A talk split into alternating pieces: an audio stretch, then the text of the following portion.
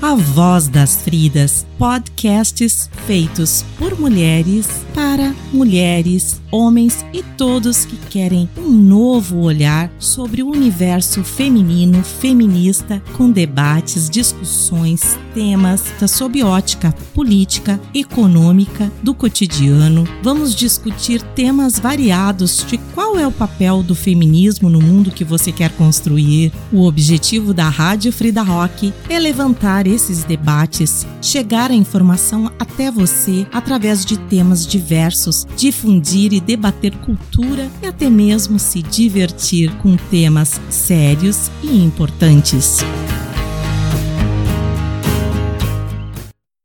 Olá, eu sou Miriam Smile, uma das apresentadoras do podcast A Voz das Fridas, e hoje trataremos da violência contra mulheres, meninas e crianças. Temos uma entrevista de suma importância com a doutora Débora Steinberg, jurista, professora, escritora, pesquisadora e PhD em Direitos Fundamentais. Esta entrevista foi gentilmente realizada pela Daniela Schmaus, advogada de formação, estudante de pedagogia, atualmente monitora da Prefeitura de Porto Alegre na área de educação infantil da EMEI e membro fundadora do Grupo de Violência Doméstica do Foro Central de Porto Alegre, Projeto Borboletas, que acolhe sobreviventes de tentativa de feminicídios junto ao Tribunal de Justiça do Estado do Rio Grande do Sul. Que que é esse choro aí, menino? Me explique enquanto eu imagino o que é que aconteceu lá fora. Desabafo não tem hora, as lágrimas ajudam a dizer o que a gente tenta esconder. No seu corpo ninguém toca, nem se oferecer pipoca. Então não tenha segurar o choro que só vai te ajudar. Procure alguém especial para te proteger.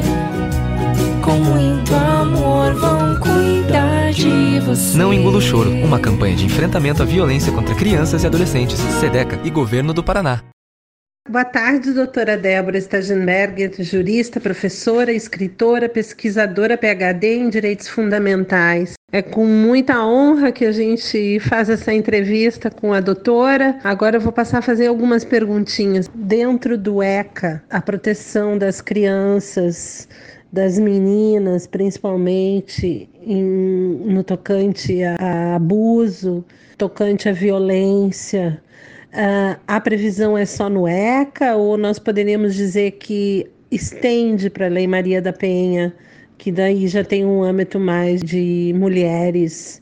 Olá, pessoal. Primeiramente, queria muito agradecer à Rádio Frida Rock por esse convite, falar sobre um tema que há anos e anos é objeto de vários estudos meus e tudo mais. E respondendo à primeira pergunta, o Estatuto da Criança e do Adolescente, para vocês entenderem, ele é de 1990. Em 1990 a gente tinha outro tipo de cenário. A gente veio, na verdade, do antigo Código de Menores, que era ali dos anos 70, e que tratava da questão da criança muito mais no âmbito do que a gente chamava antigamente dos reformatórios, né? Aquela pretensão punitiva e tudo mais. Em 1990, com o Estatuto da Criança e do Adolescente, vocês têm que lembrar que é a Constituição de 88, então estava muito naquele ambiente em que se preservava e tentava se acolher os chamados direitos humanos, no sentido principalmente desses direitos civis e tudo, e de garantir uma certa dignidade, que é o que diz a, a Constituição, a esses que a gente chama os grupos vulneráveis, né? As crianças, adolescentes, as mulheres, os idosos, os homossexuais, são todos minorias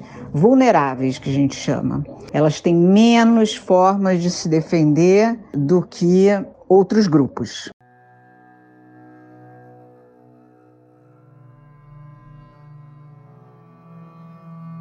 Abuso sexual contra crianças e adolescentes no Brasil. O Brasil registrou ao menos 32 mil casos de abuso sexual contra crianças e adolescentes em 2018, o maior índice de notificações já registrado pelo Ministério da Saúde. O índice equivale a mais de 3 casos por hora, quase duas vezes mais do que foi registrado em 2011. De lá para cá, os números crescem ano a ano e somam um total de 177,3 mil notificações em todo o país. De 2011 a 2018, constatou-se que as vítimas de estupro entre 0 e 19 anos, a maioria são meninas, acontecem dentro de suas próprias residências sendo o principal agressor pai, padrasto ou conhecido familiar. Conforme a matéria do site do Ministério Público do Paraná, especialistas apontam para uma importante preocupação futura. Segundo eles, o recorde coincide com um movimento crítico no enfrentamento deste tipo de violência. Ao longo de 2019, programas federais foram descontinuados e desarticulados entre entidades da sociedade civil e entes governamentais, o que dificulta ainda mais a prestação de serviços de garantia dos direitos da criança e do adolescente. A defesa pública né, do atual presidente para que não se discuta a sexualidade nas escolas, mas apenas em ambiente familiar, é apontada pelos especialistas como fator que pode agravar o quadro de abuso na infância. Foi um desafio construir nos últimos 20 anos uma perspectiva de trabalho sobre prevenção a partir da educação sexual de, desde a primeira infância. A criança deve aprender a identificar sinais de abuso, como diz Karina Figueiredo, secretária executiva do Comitê Nacional de Enfrentamentos à Violência Sexual contra Crianças e Adolescentes. A formação de professores e alunos sobre a temática, propiciando um ambiente seguro para denúncia, é considerada estratégia fundamental para romper a barreira de silêncio e interromper os ciclos de violência na família. Estimular a autodefesa de jovens e educá-los para que tenham maturidade no momento de descoberta da própria sexualidade também são citadas como medidas importantes. Falar de educação sexual não significa ensinar a criança o ato sexual. Você pode ensinar como se nominam as partes do corpo, que ele tem partes, ou ela, né, tem partes públicas e privadas. A uma criança de 5 anos, por exemplo, já é possível dizer o que são situações de risco e o que ela pode dizer não a cada desconforto, conforme diz Itamar Gonçalves, que defende né, que medidas preventivas devem ser adequadas a, cada faixa etária. Para denunciar violência infantil, diz que sim, é nosso dever protegê-las.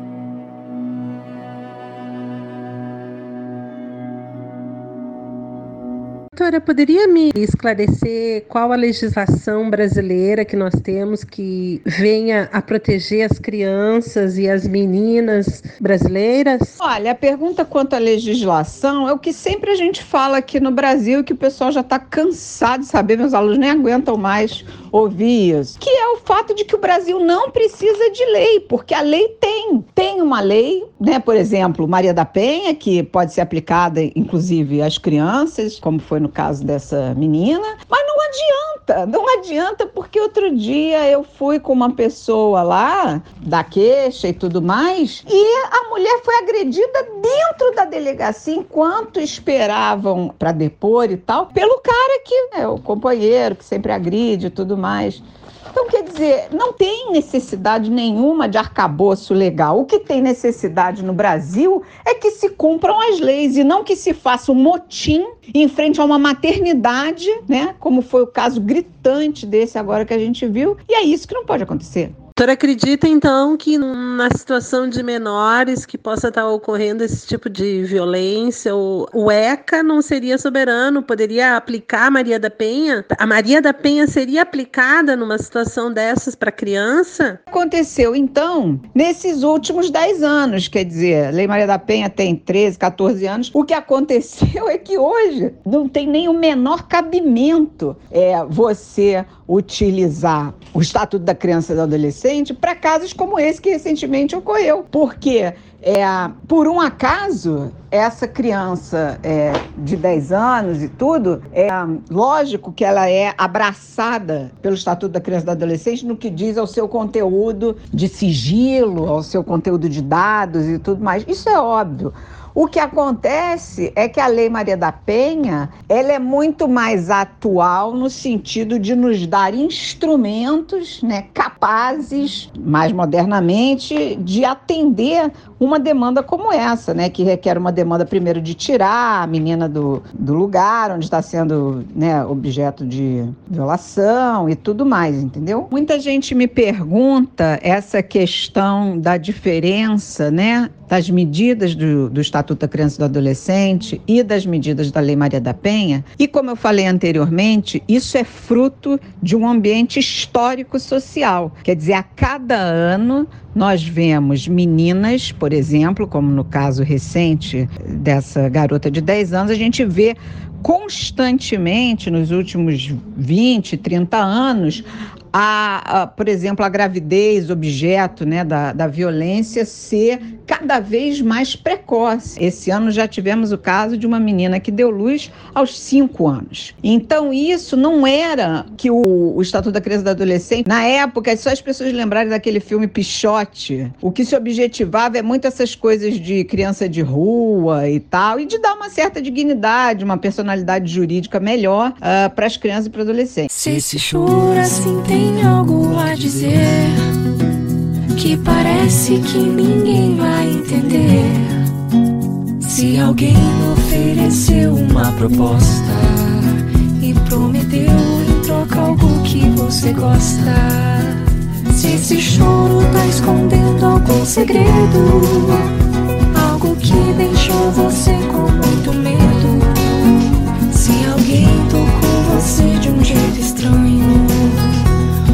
coisas que não são pro seu tamanho.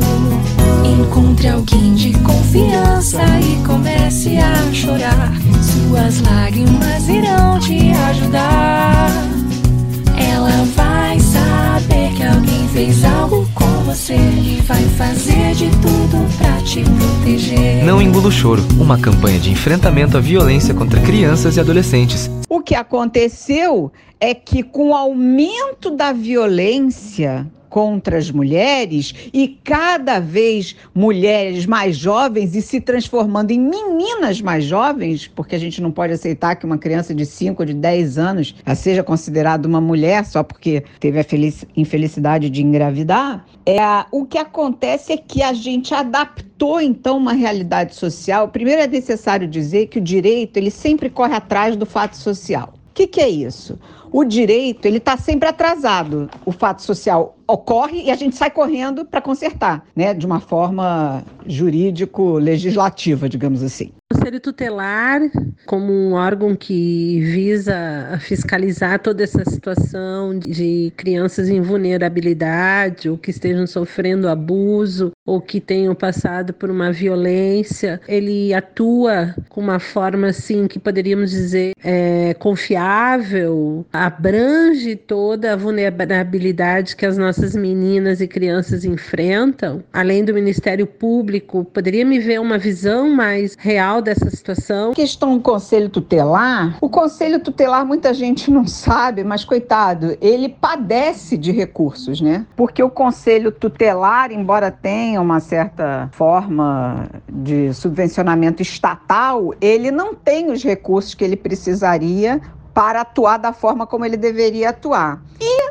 seguindo nessa mesma pergunta, pergunta-se se o Ministério Público, então, atuaria. O problema é que, às vezes, o Ministério Público está preocupado com a Lava Jato. E aí não olha, por exemplo, uma questão como essa, porque ou não dá tempo, ou porque não tem gente bastante. Então é por isso que tem que ter realmente essas ONGs de proteção aos direitos das mulheres, né? Óbvio. Acredita que o, o, Brasil desenvolva políticas públicas que abranjam, que envolva essas, esse tipo de violência, esse tipo de crime? Porque numa questão de crianças e meninas tem todo um aparato que tem que ser provocado. A questão da saúde, a questão de um auxílio psicológico, A senhora acha que isso tem acontecido no Brasil? Funciona no Brasil? Olha, quanto à questão de políticas públicas, é, felizmente, é uma tragédia, né? Porque é só você ver o próprio fato que aconteceu agora com essa menina. Não existe nenhuma política pública de impedir um médico que, com autorização da justiça mesmo, sem precisar, né? Precisa que se diga disso, é, mal consiga adentrar o hospital para fazer a operação. Ela também teve a integridade física ameaçada. Então, aí que você vê que não existe sequer uma política pública para essas questões em virtude do doutrinamento religioso, né? E você mistura. Eu, eu hoje ouvi a, a, entrevista do próprio médico, diretor lá do hospital e que conduziu toda essa questão da menina. Ali você vê o quão desesperador que se encontra essa matéria num desnível monumental comparado né, aos outros lugares do mundo e tudo mais. Que aqui em Porto Alegre nós teríamos, eu acho que só o Hospital Presidente Vargas que faz um acompanhamento mais detalhado para isso. Mas eu vejo assim que às vezes da ocorrência do exame, do acompanhamento, do afastamento, muitas vezes vai uma morosidade do próprio processo que as coisas acabam se perdendo no caminho. A doutora doutora acredita que isso no Brasil é uma falha do, da parte do judiciário de não querer prestar atenção nesse aspecto, porque muitas vezes uh, não há interesse, eu acho, né, na minha opinião, de que o governo, o Estado estabeleça políticas públicas para direcionar isso, como a doutora mesmo falou. Talvez a preocupação sejam coisas mais lava-jato ou outras questões que venham a estar acontecendo no momento, mas a doutora acredita que, que a justiça seja eficaz eficaz quando venha acontecer essas situações? O que acontece é que no direito penal a gente tem o princípio da especialidade. Se você tiver uma lei especial para tratar daquele crime, daquele assunto, daquele tema, você prefere ela do que a outra. E a outra questão, uma questão temporal. Como eu falei anteriormente, como o Estatuto da Criança e do Adolescente é de 1990,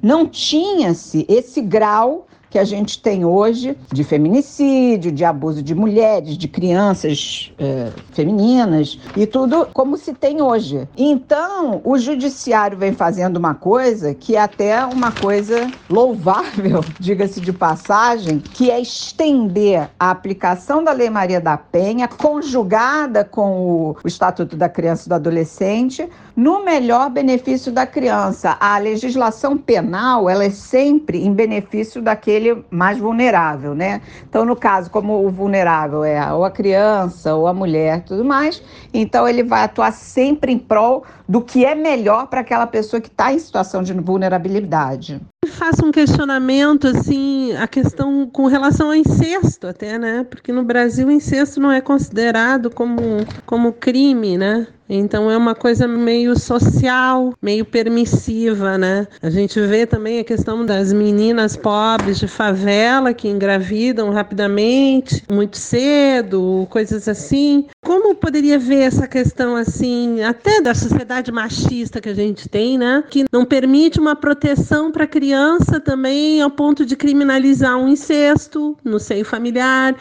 a ponto de proteger a questão de políticas públicas para prevenir prevenção de não ocorrer essas questões de crianças estarem engravidando. Aí teríamos que ver também a questão da escola, de uma educação sexual. A doutora acha que isso funciona no Brasil? Poderia acontecer? Poderia modificar algo? A questão do incesto, exatamente, é uma coisa absolutamente incrível que num país onde se estimula o incesto, né, principalmente nas regiões mais longínquas, né? Ali no Nordeste, ali em pessoal, né? Do Amazonas e tal, é o contrário. Isso é estimulado. O pai, né? Quando é pego eventualmente num caso desse, fala assim: não, mas o primeiro tem que ser eu. Como é que ela vai se deitar com outro antes de mim? Eu que tenho que ser o primeiro. Eu já ouvi frases que eu só faço chorar. Ah, eu que tenho que inaugurar. Como é que outro que vai inaugurar? Quer dizer, você está tratando um estupro, uma violência, como se fosse né, um, um museu que você inaugura, né? Quem inaugura museu, é praça, cortejo, enfim. E quanto à questão da educação sexual, claro que tinha que ter, claro que não tem,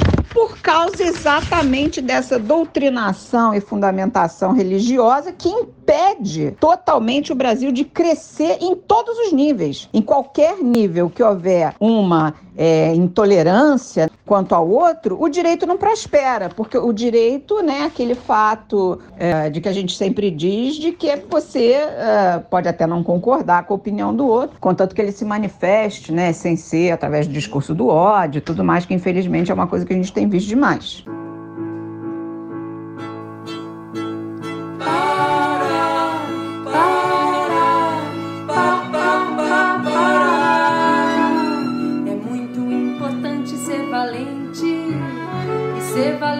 é ser confiante. Que gente pequenina já é gente. e toda gente pode ser gigante. Não é todo adulto que faz sempre certo tudo todo tempo. Criança também sabe muito do seu mundo e do seu sentimento. Criança também diz, isso não pode. Criança também diz quando parar. Ninguém mexe comigo, o meu corpo é meu abrigo. Só quem me tem se aproximar. Se eu achar estranho o jeito de alguém me encostar, eu vou gritar. Ah! Se eu achar suspeito o jeito de alguém me mexer, eu vou correr. Se alguém me maltratar, eu vou contar. Se eu for contar e não souber pra disco sem.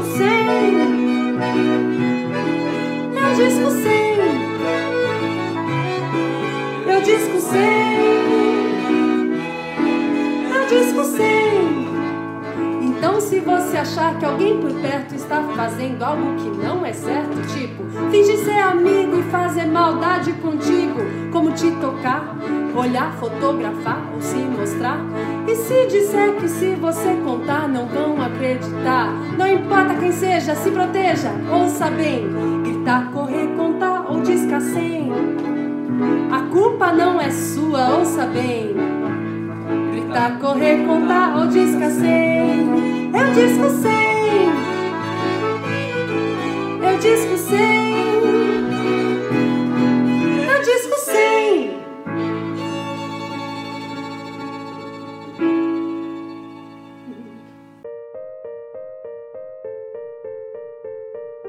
Ana Carolina de Paula, do programa Histórias Femininas no Instagram e no Facebook, lê poema de Milene Agrário, do grupo do Facebook Sororidade Brasileira. Durante a dor, um arrepio de cortar a alma, frio, vazio e solidão, de uma agressão sofrida. Para que tanta covardia o corpo é meu, as vestes também. Não invada o que não lhe foi permitido. Não quero. Não lhe ofereci nada. Acorda, Maria. Na força que carrega dentro do seu íntimo, ainda que despedaçado, grita: Força, Maria! Enxergue no fundo do abismo a luz. Desate os nós, clame por solução. O socorro não vem de imediato. A luta continua. Entre os percalços, diante da dor, do medo, ainda sofre tortura psicológica e pensa: A culpa é minha? Não, Maria. A culpa pode ser até do mundo. Menos culpa sua. Acorda, Maria.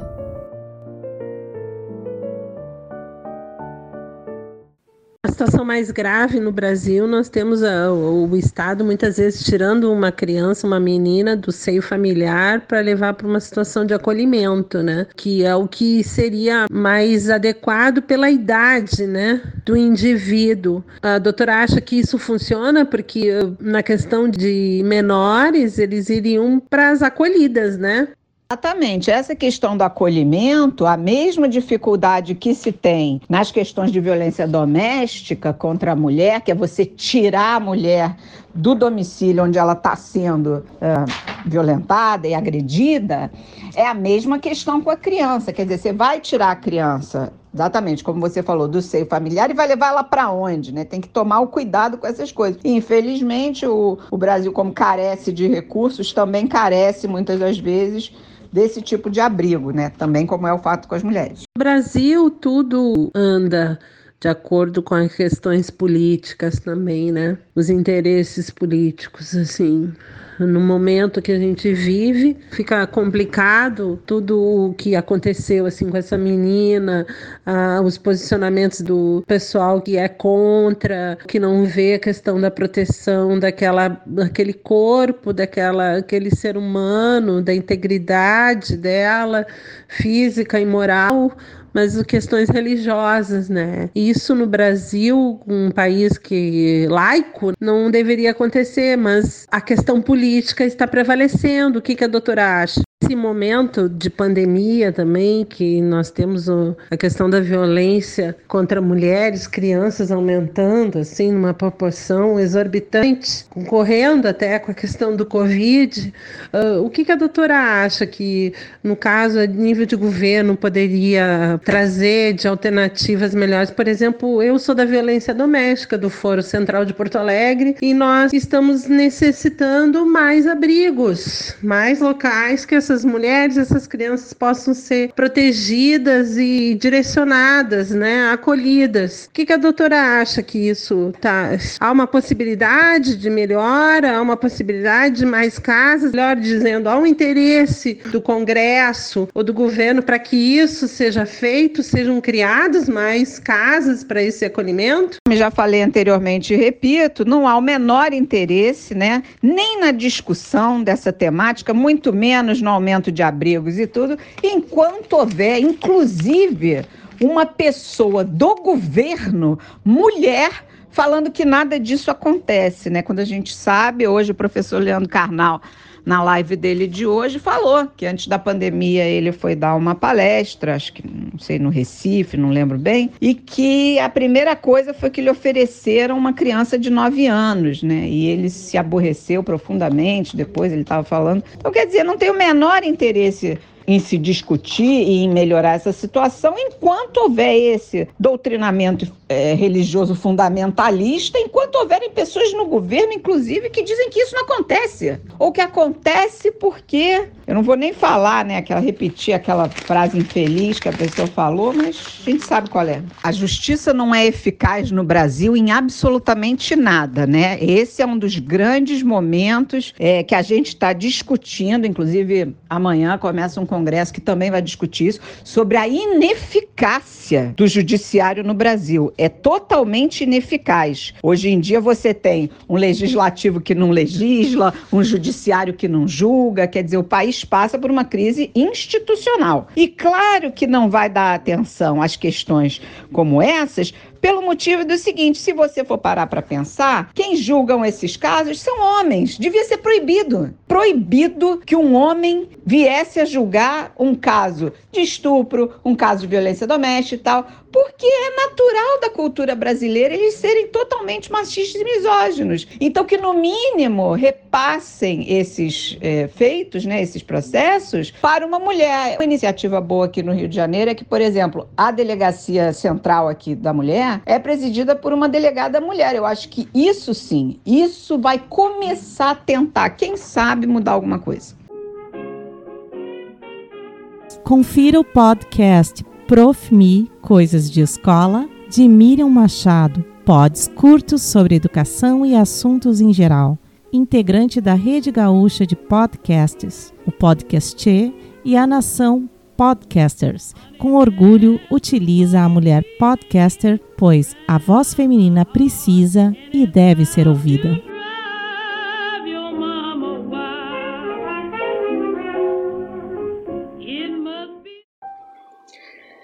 Este texto, este depoimento, é de março de 2017.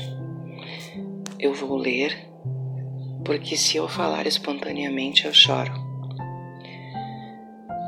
Ontem fiquei sabendo que não estás mais aqui, meu filho do coração, meu pequeno moleque, que conheci aos sete anos de idade, que fugia da sala de aula para ganhar um colinho dessa professora que tu chamava de mãe te vi crescer, Soube da tua vida sofrida. Você mesmo contou, pequenininho, numa de suas idas à minha sala de aula, sentadinho no meu colo. Filho da violência doméstica, tua mãe não tinha muitas opções. Da pobreza extrema, da fome e das mamadeiras com cachaça, para não chorar. E depois de recolhido, todos os abusos que sofreu. Vieram as fugas, as famílias substitutas, os problemas, as escolas, tua adolescência e as escolhas erradas. Mas sempre voltava. Voltava para me ver na sala de aula e dizia: Eu nunca vou te esquecer, mãe. E nunca esqueceu. Eu também não. Muitas vezes conversamos, trocamos ideias e sempre a promessa de mudar, tomar jeito, como você dizia. Não deu tempo. Você partiu tão jovem. Levou um pouco do meu coração. Sei que não vou mais te encontrar por aí aos gritos, a me chamar de mãe e correr para me abraçar. E aí eu me pergunto: onde eu falhei na minha missão de educadora? Em que momento você se perdeu e eu não consegui resgatar? Meu pequeno moleque, você sempre estará nas minhas lembranças. Descanse em paz e até um dia, se Deus quiser.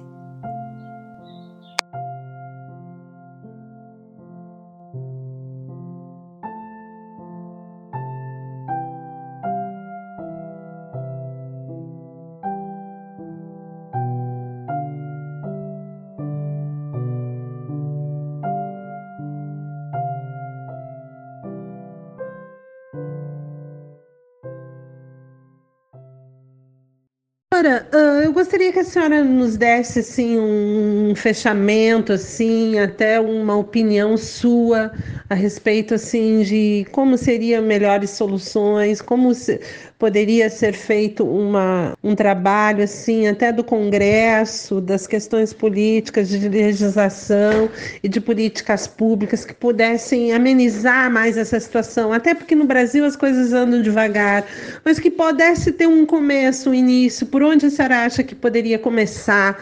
Falando todo o contexto, assim, família, escola, saúde, governo e leis específicas para isso. Como a senhora que poderia acha que poderia ter uma, um funcionamento mais saudável, eu diria até, do que eficaz? Olha, quanto à questão de qual é a melhor solução para o Brasil, é, eu vejo algumas iniciativas, né, como é, me acionam muito para essas questões, eu vejo algumas iniciativas muito boas, né? Tem algumas uh, ONGs de defesa dos direitos das mulheres que fazem um trabalho primoroso, não tem um centavo do óbvio do governo nem pensar, mas às vezes elas trabalham com doações, inclusive. Tem uma que trabalha com doações que não é nem de dinheiro, é doação, doação mesmo. Excelente, é isso.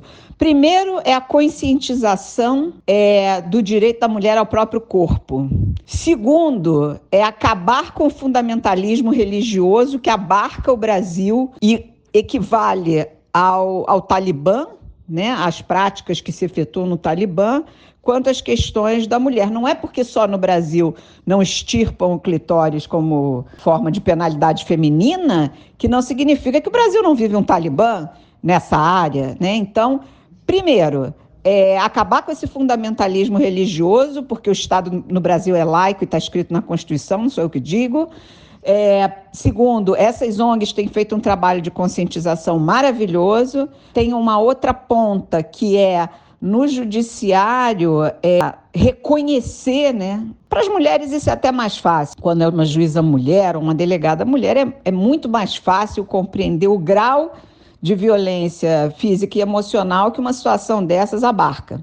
Muita gente acha que a Lei Maria da Penha só vale, inclusive, para quando a violência é física. Não, gostaria de lembrar, principalmente as mulheres que estão nos ouvindo, que a violência não é apenas física, ela é física, ela é psicológica, ela é de toda forma.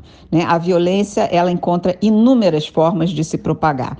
E, infelizmente, como já disse pela milésima vez, o Brasil é um país naturalmente machista. As, as pessoas que, como eu, tiveram a oportunidade de viajar ao mundo, sabem que em poucos lugares do mundo a mulher é tão objetificada como no Brasil, né? Tanto que você chega em qualquer aeroporto, em qualquer lugar do mundo, aí você apresenta o passaporte brasileiro, aí o cara ri, o cara da imigração ri. Eu já tive uma situação horrível com uma outra pesquisadora, porque como ela era muito bonita, levaram ela para aquelas negócio de revista íntima, foi um horror, um horror. Segundo o site Observatório do Terceiro Setor, a campanha Não Se Cale estimula denúncias de violência contra as crianças. Essa campanha é realizada devido à queda nas denúncias em São Paulo após o fechamento das escolas que ajudam a identificar os casos de violência contra crianças. Bom, em comparação ao mês de abril de 2019, o número de ocorrências de crimes contra crianças e adolescentes diminuiu quase 70% em abril deste ano, no estado de São Paulo. Em comparação com o mês de abril de 2019, o número de ocorrências de crimes contra crianças e adolescentes diminuiu quase 70% em abril deste ano em São Paulo. O dado foi observado pelo Departamento de Polícia Judiciária da Macro-Região, DEMACRO, e preocupa entidades e profissionais que trabalham com os direitos de crianças e adolescentes. Essa preocupação se deve à inexistência de motivos que justifiquem a redução observada, levando à conclusão de que os casos de violência contra crianças e adolescentes estão subnotificados devido à quarentena em São Paulo. No total, foram 236 ocorrências de crimes em abril de 2020 contra 736 no mesmo período do ano passado. Já na Justiça do Estado, o número de ocorrências do mês de abril caiu em 40%. Visando estimular as denúncias contra agressores em meio à quarentena, o Tribunal de Justiça de São Paulo lançou a campanha Não Se Cale. Violência contra a criança é covardia, é crime, denuncie. A campanha não tem como público-alvo apenas crianças vítimas da violência, que busca acolher e informar, mas também o adulto que convive com a criança, conhecidos e estranhos que possam identificar sinais da violência. O isolamento propicia um maior convívio entre crianças e adultos, potencializando a ocorrência de situações de estresse que podem levar à violência. Além disso,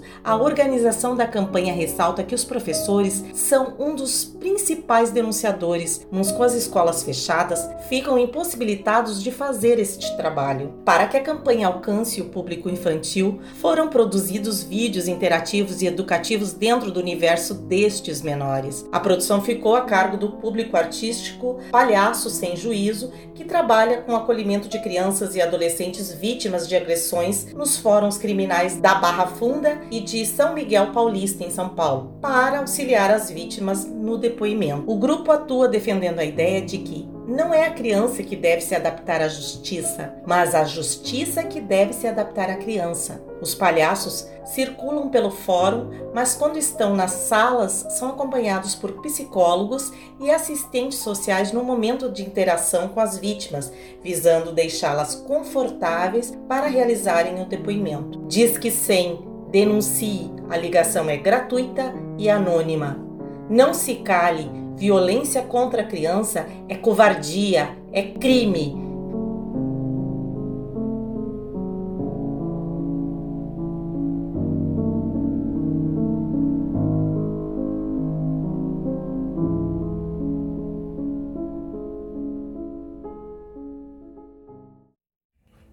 O site RBA, Rede Brasil Atual, nos traz a reportagem que fala do desmonte do Serviço de Combate à Violência e ao Abuso contra Crianças.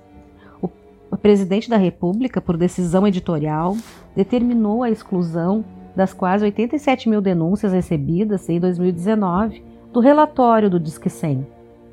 O site informa através de uma reportagem do jornal Folha de São Paulo que das 86.837 denúncias de violência registradas em 2019 no Disque 100, ainda não se sabe qual encaminhamento foi dado ou quais providências foram tomadas. A falta de transparência é resultado da ação do governo, que excluiu essas informações do último relatório do Disque Direitos Humanos. Além disso, todas as outras denúncias de violações recebidas pelo canal também estão ausentes na publicação. A omissão de dados vai na contramão da apresentação que era feita nos governos anteriores. É com base nesses dados que se sabe, por exemplo, que o índice de resposta às, de respostas às denúncias registradas ainda é baixo. Os conselhos tutelares tiveram o pior índice de respostas. Apenas 10% das denúncias resultaram em alguma providência adotada. Diante de casos como o da menina de 10 anos do Espírito Santo, abusada desde 6 anos e engravidada pelo tio, a questão de retornos e encaminhamentos se torna mais crucial, pois a deficiência nos atendimentos prejudica a credibilidade dos órgãos de proteção, apuração e recebimento de denúncias. De acordo com Karina Figueiredo, assistente social e também secretária executiva do Comitê Nacional de Enfrentamento à Violência Sexual de Crianças e Adolescentes, começaram a criar um monte de questões para desqualificar o Disque 100. E que é necessário um diálogo para tentar um aprimoramento e não desqualificar o que foi feito antes. A ministra Damares Alves defende o governo, reformando que a sua resposta a esta denúncia virá pela justiça.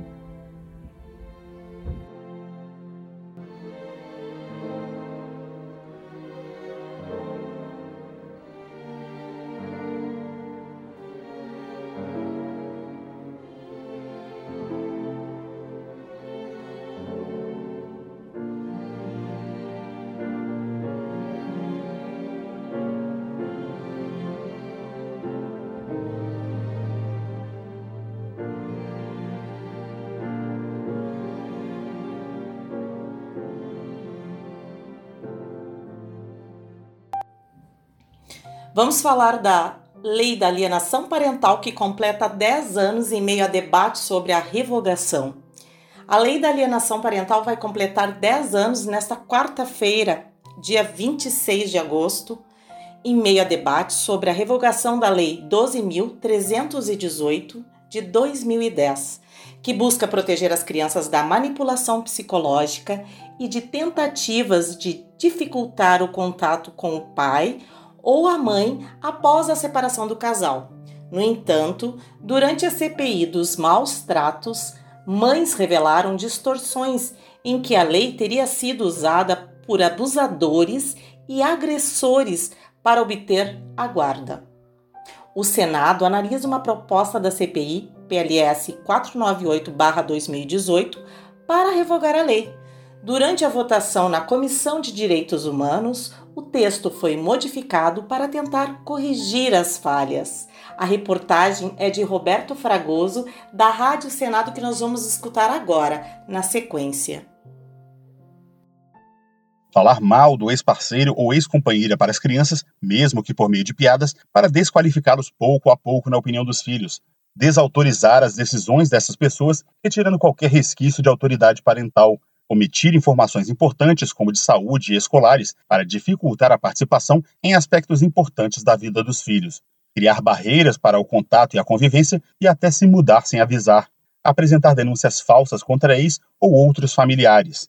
Todas essas atitudes se enquadram no conceito de alienação parental, uma forma de manipulação psicológica das crianças e adolescentes e tentativas físicas de impedir o contato com o pai ou a mãe após a separação do casal. Desde 26 de agosto de 2010, essa prática é considerada por lei abuso moral e violência contra os filhos, podendo motivar diversas punições, desde advertência, pagamento de multa até a perda da guarda. A advogada Renata Nepomuceno, do Instituto Brasileiro de Direito de Família, destaca o mérito da lei em evitar que os filhos sejam usados na briga entre os casais separados e em garantir a convivência com as duas famílias. Poder participar da rotina do filho, ter conhecimento sobre a rotina médica escolar, é isso que a lei da alienação parental busca garantir a ambos os genitores e também a quem efetivamente participe é, da vida afetiva e dos cuidados com relação àquela criança e àquele adolescente. No entanto, durante a CPI dos maus tratos, mães revelaram distorções em que a lei foi usada por abusadores e agressores para obter a guarda. A advogada e pesquisadora Marina Ganzaroli explica que, após serem denunciados, os pais acusam as mães de falsa comunicação de crime. O que pode resultar na inversão da guarda em favor deles. Numa amostra contendo 130 casos de litígio de guarda, 66% dos casos originou-se após denúncia de abuso sexual da mãe contra o pai. Das 27 decisões ocorridas até então nestes litígios, 24 das guardas foram invertidas ao acusado. Isso representa 89% dos casos. Há uma ação no Supremo Tribunal Federal pedindo a revogação da lei de alienação parental com base nessas denúncias. A CPI dos maus tratos apresentou um projeto com o mesmo objetivo, o de revogar a lei. Vários especialistas foram ouvidos na Comissão de Direitos Humanos entre eles a juíza Ângela Jimenez, favorável à manutenção da norma. No Brasil, apenas 2% são de denúncias falsas. Essa estatística demonstra que a lei não precisa ser revogada, porque nos demais casos o abuso vai ser reconhecido. A relatora, senadora Leila Barros, do PSB do Distrito Federal, decidiu não acabar com a lei por completo, mas aperfeiçoá-la. Se não atendi algumas dessas mães inteiramente revogando a lei, busquei enfrentar todos os problemas por elas apresentados, procurando efetivamente combater as falhas apontadas na lei. Pelo relatório aprovado pela CDH, que ainda vai passar pela Comissão de Constituição e Justiça e pelo plenário, antes de tomar qualquer decisão, o juiz deve ouvir o casal separado e, quando não implicar dano psicológico, às crianças. Caso haja um processo criminal contra um dos pais em que a vítima for um dos filhos, o processo de alienação parental fica suspenso até sair a decisão em primeira instância da acusação penal. Da Rádio Senado, Roberto Fragoso.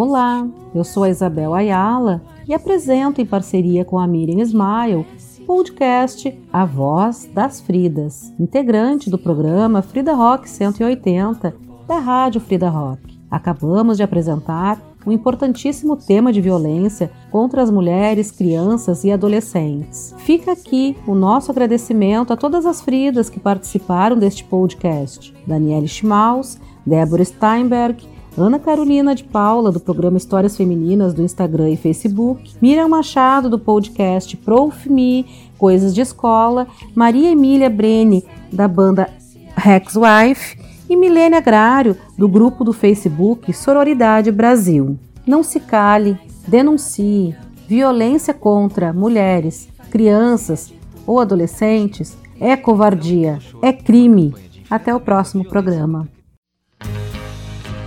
A Voz das Fridas, podcasts feitos por mulheres, para mulheres, homens e todos que querem um novo olhar sobre o universo feminino, feminista, com debates, discussões, temas sob ótica política, econômica, do cotidiano. Vamos discutir temas variados de qual é o papel do feminismo no mundo que você quer construir. O objetivo da Rádio Frida Rock é levantar esses debates, chegar a informação até você através de temas diversos, difundir e debater cultura e até mesmo se divertir com temas sérios e importantes.